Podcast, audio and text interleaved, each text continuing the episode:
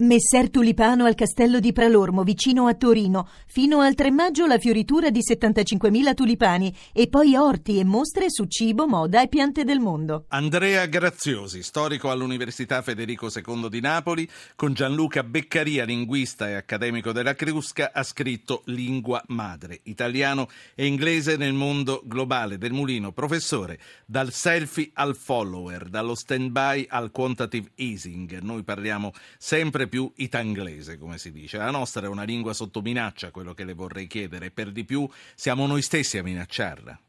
No, io credo di no, e credo che su questo quelli che studiano queste questioni siano tutti d'accordo. La presenza di anglicismi, di parole straniere nell'italiano è molto limitata ancora. Quello che è successo, se mi permette, è una cosa straordinaria, cioè noi dopo 2 secoli in cui la tendenza è stata la moltiplicazione di lingue standard, tutte bene o male allo stesso livello, il tedesco, il francese, l'italiano, il russo, l'inglese, lo spagnolo, siamo tornati a una situazione precedente in cui si è affermata una lingua veicolare universale, che prima è stato il francese, prima ancora il latino e oggi è l'inglese, che è una cosa chiaramente che non durerà per sempre, ma visto che India e Cina hanno deciso di adottare l'inglese per le comunicazioni internazionali e scientifiche, si può presumere che per molti anni sarà così. Sì, ma quindi il problema non è una minaccia all'italiano in quanto lingua, è effettivamente una perdita di status, sì, di tutte le grandi lingue a favore dell'inglese. Certo, tra l'altro anche la Russia. Noi abbiamo sentito il telegiornale russo per trasmettere il resto del mondo, parla in inglese. Ma professore, poi la faccio parlare con un'ascoltatrice che è collegata da un po', chiama da Sassari, è Anna, ma prima le voglio chiedere io una precisazione. Un conto è sapere l'inglese e parlare correntemente l'inglese per farci capire dagli altri. Un conto, e sembra più che altro un vezzo, è quando parliamo in italiano usare delle parole in inglese. E non mi tiro indietro io, che sono uno che ne usa tante. Ma guardi, in generale le parole inglesi si usano, in generale dico naturalmente, perché esprimono concetti che sono nati in quel mondo e che noi importiamo. Non è che sono parole che sostituiscono, tranne anche le stesse parole come weekend. In Italia il weekend non esisteva, è un concetto importato con la parola.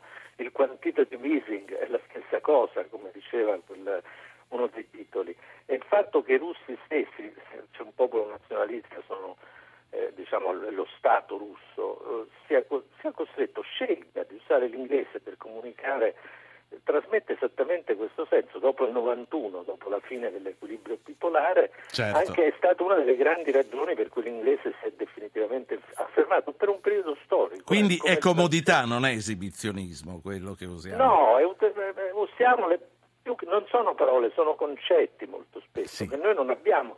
Come nel Cinquecento non avevano i concetti di inglese e importano le parole italiane, questo è assolutamente normale. E quindi adagio, le parole musicali, allegretto, eccetera. Esatto. Ma pensi anche, francamente, oggi tutti importano le parole italiane del cibo, pizza, caffè, cappuccino, sono tutte. Tra l'altro ho sentito, vedendo un telefilm americano, che anche baccanale viene usato con la parola italiana per parlare oggi di. Le parole italiane importate sono significativamente, io lo dico senza alcun disprezzo, anzi con grande fierezza, sono le parole riguardo al cibo, che è una delle attività predominanti nel genere. Certo, umano. Professore, se non faccio parlare Anna va a finire che finisce il tempo. Anna, buonasera, tocca a lei. Buonasera, buona Pasqua a tutti. A lei. Diciamo allora che io sono stata in Inghilterra, a Londra, diciamo decadi fa, quando ci andava proprio pochissima gente al college.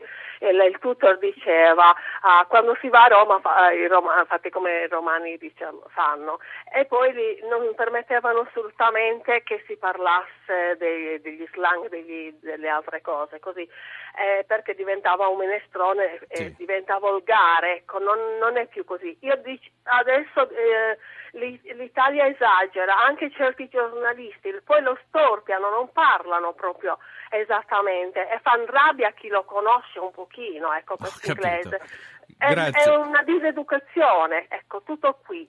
Grazie Anna.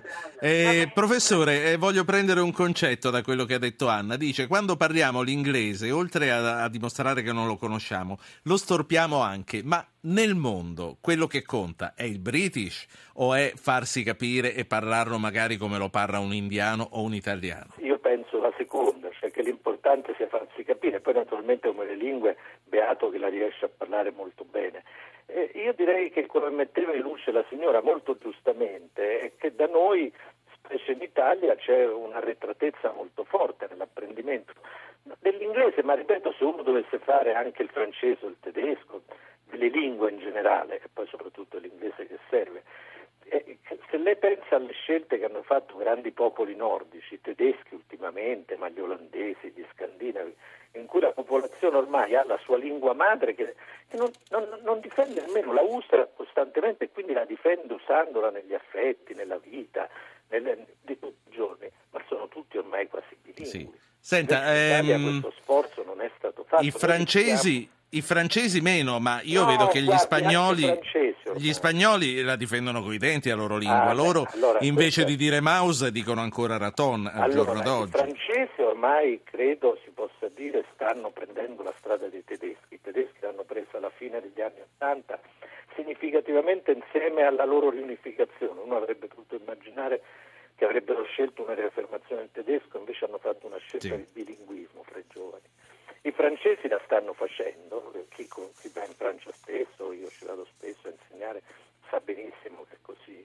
Gli spagnoli non ne hanno bisogno, gli spagnoli sono l'unico grande bacino linguistico che non dico regge la concorrenza o la lingua veicolare universale, ma non ha un bacino di centinaia di milioni di persone, tutta l'America Latina, il Messico. Quindi se al posto di computer dicono ordenador, lo dice tutto il mondo, lo dice tutto il mondo che parla in spagnolo. Esattamente. Certo. E noi non abbiamo nessun altro che parla italiano, tranne il Vaticano, il Canton Ticino e San Marino, però non sono... Professore, mi è partita la sigla, quindi io la saluto. La ringrazio molto. Grazie a lei, Andrea Graziosi, autore con Gian Luigi Beccaria di Lingua Madre, edito dal Mulino.